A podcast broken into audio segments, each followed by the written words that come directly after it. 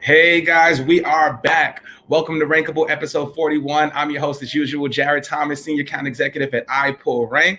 And today we've got a great episode lined up for you guys. I know we missed last week's episode, so sorry, I've definitely been missing you guys. But today we're going to talk about leveraging automation in your sales approach. But we're actually going to veer away from that because we actually have an interesting guest today. This gentleman is an entrepreneur. He's an author. He's helped businesses transform during the pandemic and even before then. So how do you helping businesses understand who their customer are, how to do the digital transformation, how to do digital marketing, how to better connect with your customers, with content to create, so much more, right? And as you guys know, that's something we talk about heavily here. So I do want to introduce our special guest today, Mr. Michael Kawala. How are you, brother? Man, I am doing good. Thank you for having me. And I'm excited to jump into this. And other than looking at this Yankee hat in front of me, I'll be okay. Yanks, man. Corey Kluge, no hitter yesterday, man.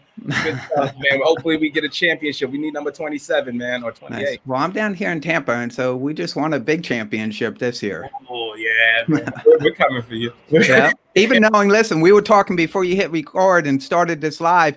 You're a Jet fan. My wife's a Jet fan. So unfortunately, when Brady came down here, my wife just, she's got like a love-hate relationship with him because of being a Jet fan and what New England did to us year after year after year.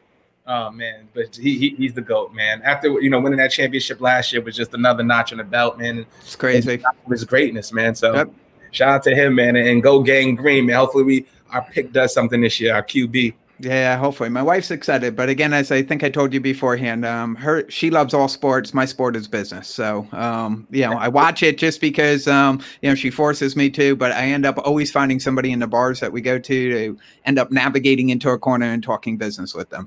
Yeah, but that's why I love business as well, right? Because it's a 24/7 sport. It continuously goes. 100%, and it is a sport.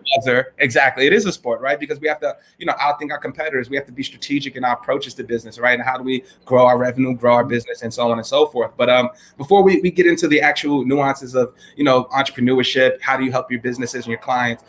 Tell us a little bit more about how you got into business in general. Like, what do you love about it, and how did you transform to entrepreneurship or shift to entrepreneurship? Yeah, so I mean, starting at the age of 8, I was getting Entrepreneur magazine. So I was born in 72. Literally, 1979, 1980 is when I started getting my first subscription. Loved it. My father worked on Madison Avenue. He had an agency in Manhattan. So in the summers, my parents were divorced. I spent every summer, even when I was a little kid, in like his agency, working with him, and like he stuck me in the mailroom, whatever. But if we walked into a store, he did what was called point of purchase advertising, POP displays. So when you walk into a store, why is a display a certain way? And it still applies today. But from a little age, like at age 6, I remember my father like literally telling me like, "Oh, look at that display. Like if it's cosmetics or alcohol or whatever it may be," and saying, "Hey, here's why it is the way it is." And so growing up, I was always very interested in that. Did like all the side hustles like everybody else throughout middle school, high school, but for whatever reason I headed off to Wall Street. Got a career there. My father had passed away when I was in college, unfortunately. I appreciate that. So just a really big role model of mine, and for whatever reason I was lost. I went on to Wall Street, did really well. The best part of it is I met my wife, which was super cool. She hated me. I was an obnoxious individual because I hung around 200, 300 guys in a pit. If you ever saw the movie Boiler Room, I literally worked at that firm at 44 Wall Street. So, wow. It's, everything in that movie is 100% true. So, it's unfortunate. And I was kind of like the lead guy when I realized what they were doing.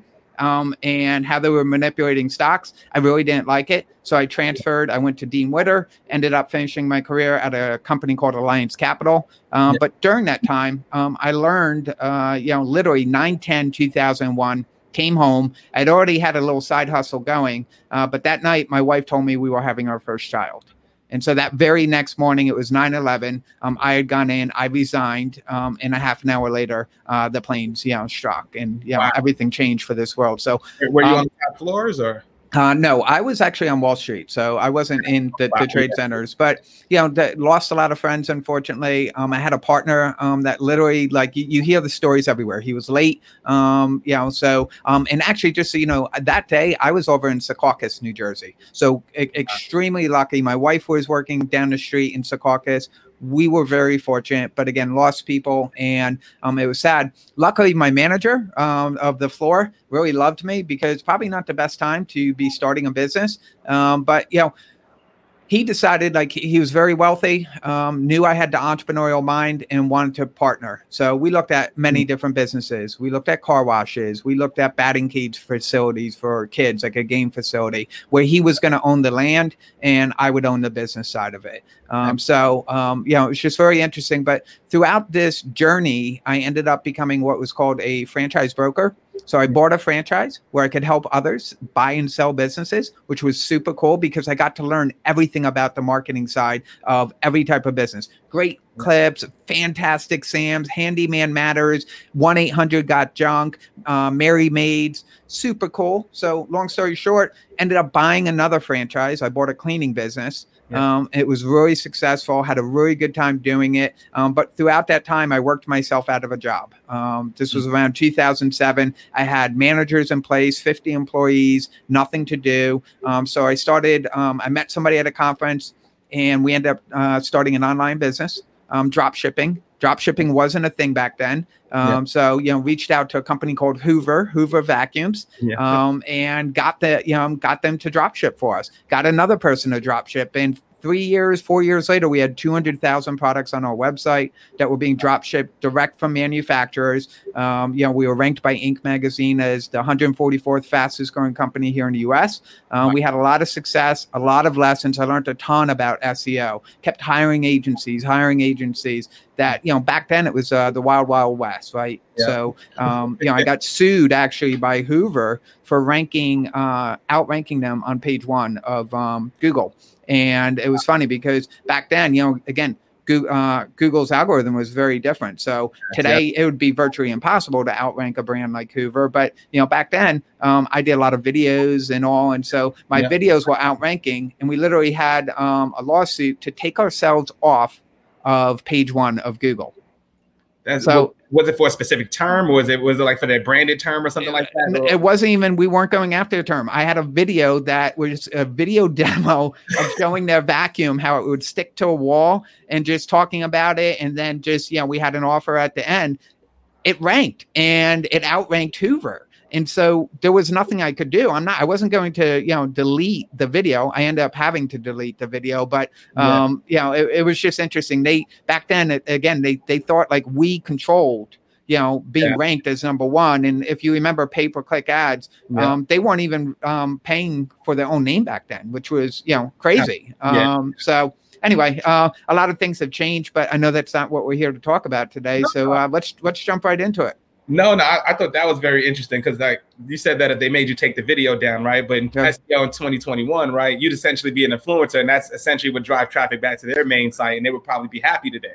100%. And so, but they, you know, it's interesting because there's still a lot of brands out there, I would say, that haven't transitioned into this digital age. So there is a ton of opportunities, you know, for companies like yourself and just everybody out there because, you know, I don't believe we're even, you know, tapping into the opportunity. I literally just before we got on the call, we're speaking to somebody and we were talking about, you know, geofencing. So I'm not sure if you're familiar with it, but, you know, So, you know, it's used obviously in the automotive industry very well, but any business owner can really use this right now and draw a geofence around anything. So, hey, you love, I don't know, the New York Jets, right? You could draw literally a geofence around the stadium. Unfortunately, you'll get any planes flying over. But other than that, anybody that's at that Jet game, if you're selling Jet apparel, that would be the smartest tool to be using online. But again, people aren't doing it. So digital changes so fast and all the time. So it's an exciting industry.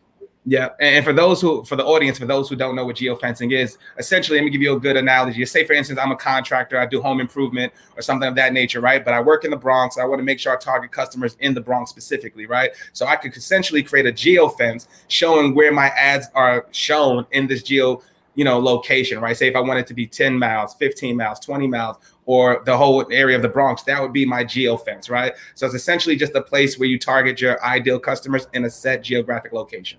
But here's the thing that's even more interesting, I think. If somebody's got a mobile ID, and this is really going to be very important right now with everything going on with what Apple's doing, what Google just announced this week. So when somebody walks through there, every phone has a unique mobile ID. Right. So when they walk through that fence, you have their information. I can not only send them a postcard or an email, I could also technically, if they have streaming TV, I'm a local plumber. I could have, hey, I saw you just walked into blah, blah, blah. And, I mean, you can get that creepy on it, but it's super amazing. It's this is a marketer's dream if you jump on this technology early. Absolutely. So, and I know you work with a lot of small businesses, right? Yeah. And I could imagine business has only accelerated with the pandemic, right? Especially for smaller, like mom and pop shops, right? Yeah. Have a brick and mortar store. They haven't really had the need for digital to grow their business. They're happy with their revenue, so on and so forth. Pandemic hits, stores aren't open at a certain capacity. And now they have to shift in ways to, connect with their customers, right? So what is the biggest challenge that you've seen from like your customers you're working with and getting them to digital, getting them to understand the power of digital? I mean, first off, whether you're a local, retail shop or an online, nobody was ever really looking at the basics of business, and they still don't today, I don't believe. So, technically, I dissect a business over 8 weeks, and what I look at first is always, just do they know who their customer is? I mean, viciously knowing who your customer is, complementary companies that they do business with, competitors, right? Because then what happens is in, the second week, what I like to do is look at their messaging. Do they really understand their messaging, and how do they differentiate themselves from the market? Because then when you know those two things, then when you start to go get traffic, you can, it's not just online, but you could do strategic partnerships. If you understand like a complementary product, why aren't you reaching out to them and seeing how big their email list is and seeing if you can partner with them? Again, find a win-win situation there. But, and just to touch on email lists,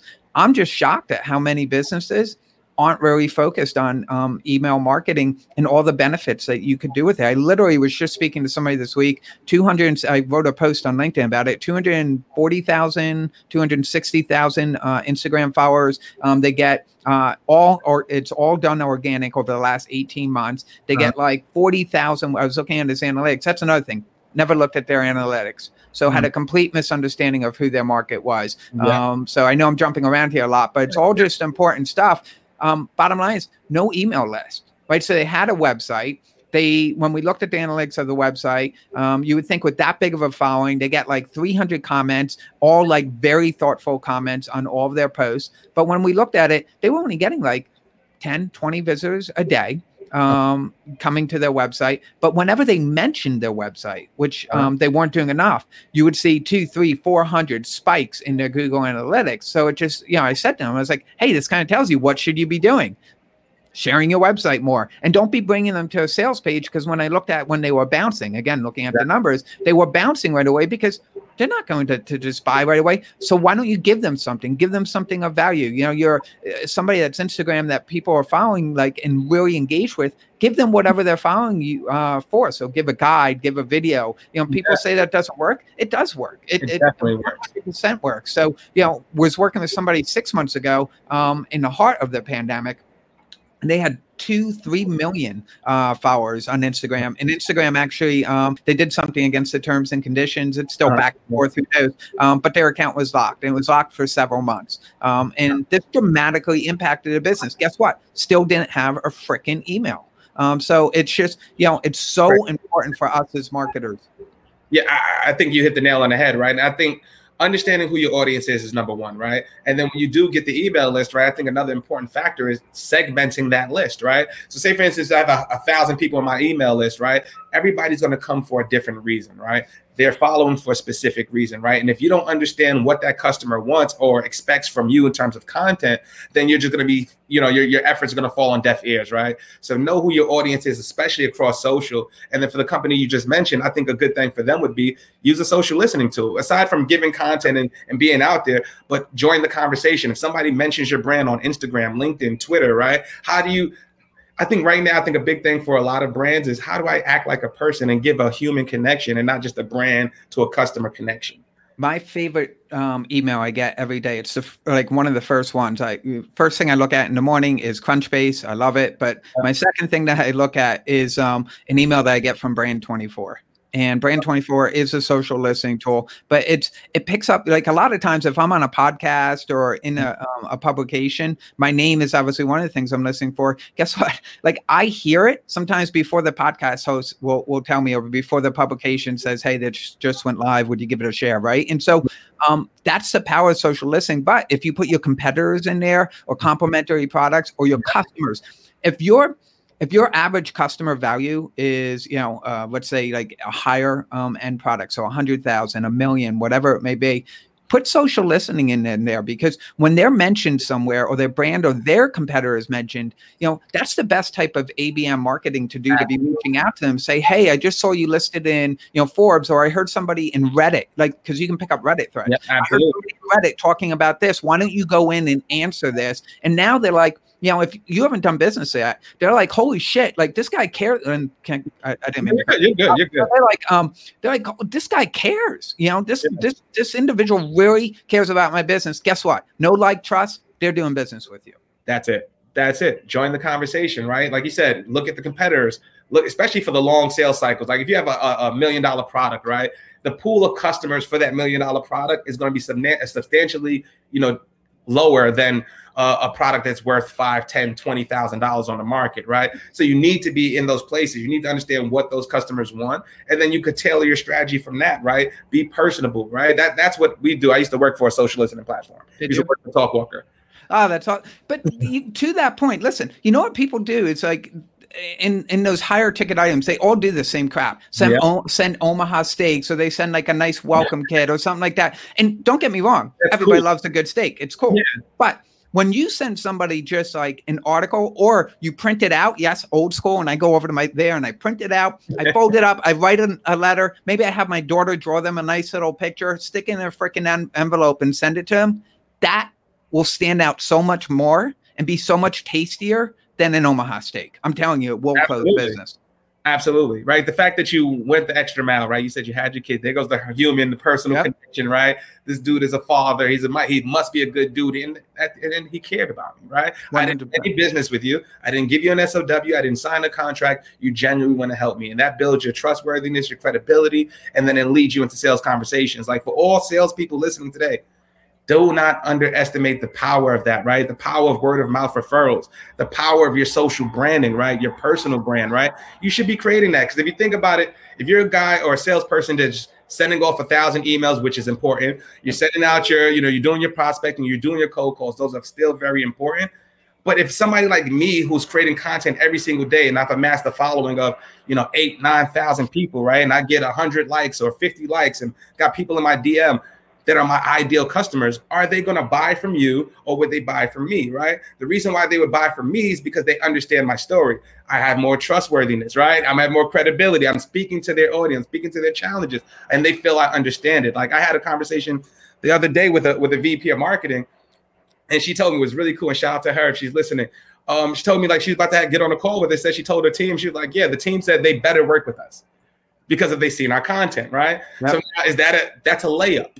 I don't have to definitely do anything. All I have to do is understand the problem and then solve. And to that point, leveraging social trust, right? Leveraging other people, leveraging other people's audiences. It's the fastest way to grow a business. A lot of times, again, I love online. I think it's fuel on the fire, right? But absolutely.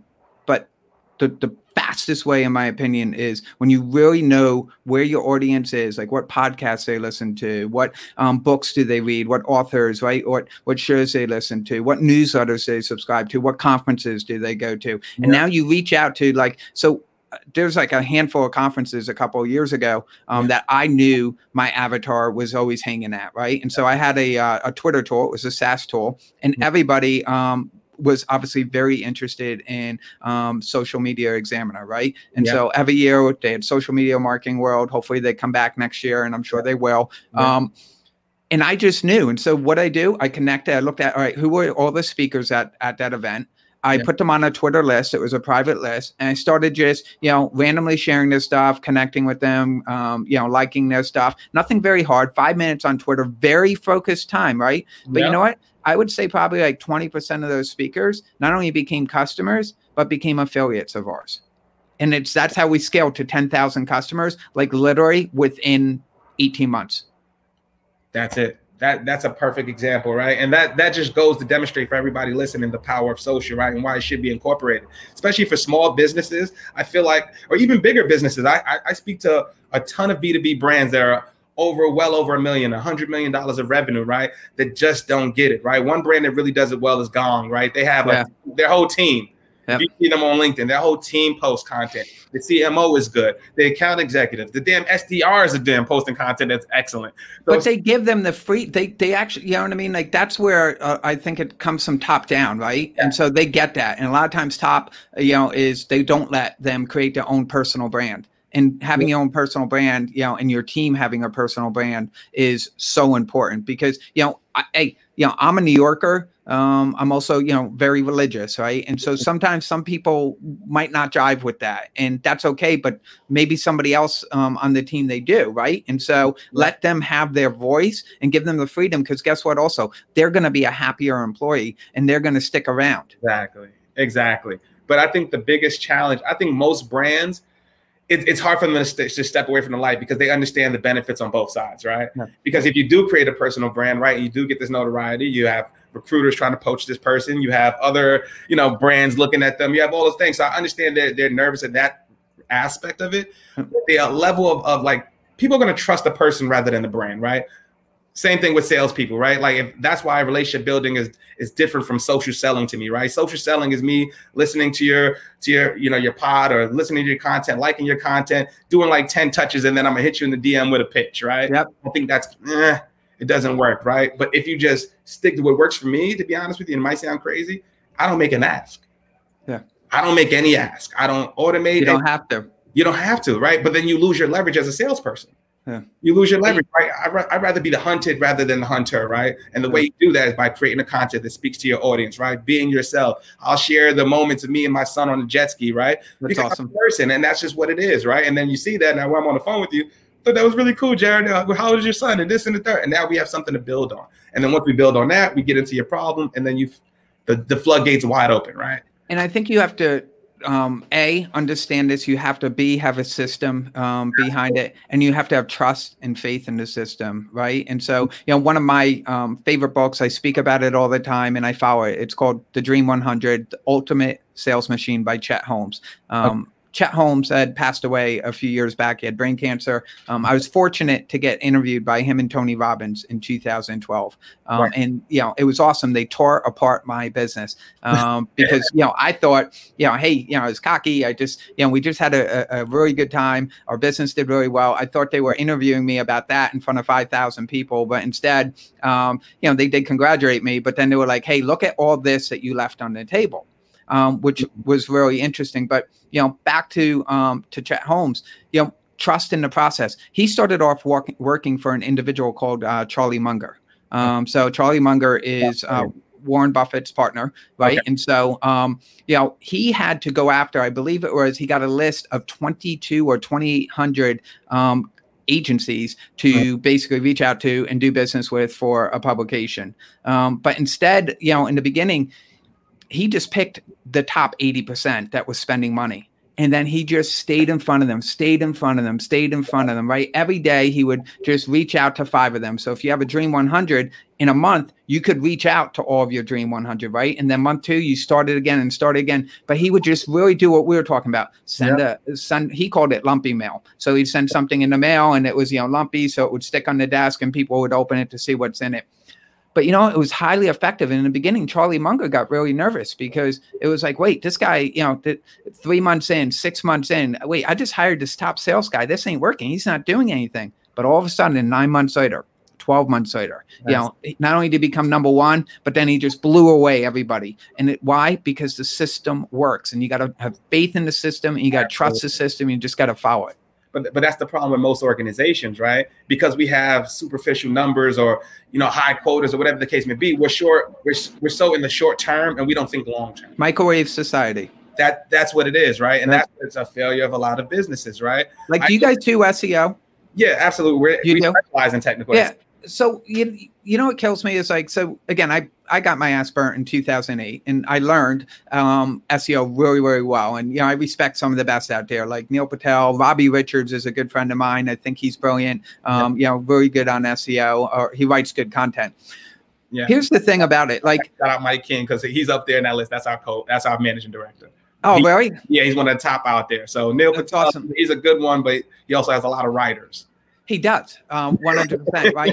And okay, I won't go down the road, but here's the thing about SEO: you have to have faith in it. You have to have trust in it. It's, you know, if you look at anybody that's saying that they're going to, and yes, there are things you could do to get, you know, some immediate wins, no doubt about it. If you're on page 2, like I was just looking at somebody the other day, spot 11. You know, yes, some work. Very well. It was a good term. It was getting 8,800 searches.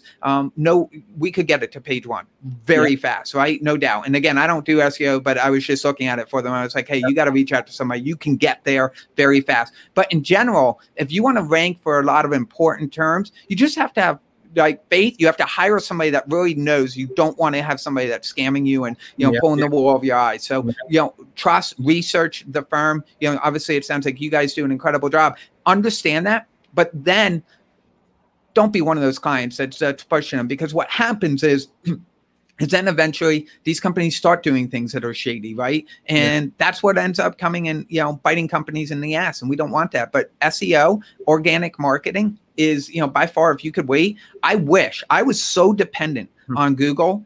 I'm not joking. Like, you know, I met Content Marketing Institute. What's his name? Pulizzi? It's Scott Breaker. Joe, right? Joe Pulizzi. Okay. Like, when he started that company in 2008, I had started my company. And so we were both ranked in Inc. Magazine, and met him at this event. We were talking. What's funny is that, you know, he had spent total from 2008 to 2012, $40,000. I was spending that probably easily a month. Yeah, and pay per click, because I was so freaking dependent. But his content, he had so much about it. And I didn't start that until 3 years into my business. So, and you still see it today. You ask people, what's their content strategy? Oh, you know, we're putting out once a month a blog post. And then you look at it, it's. Yeah. Wait, I think I'm losing you. Wait, did I lose you?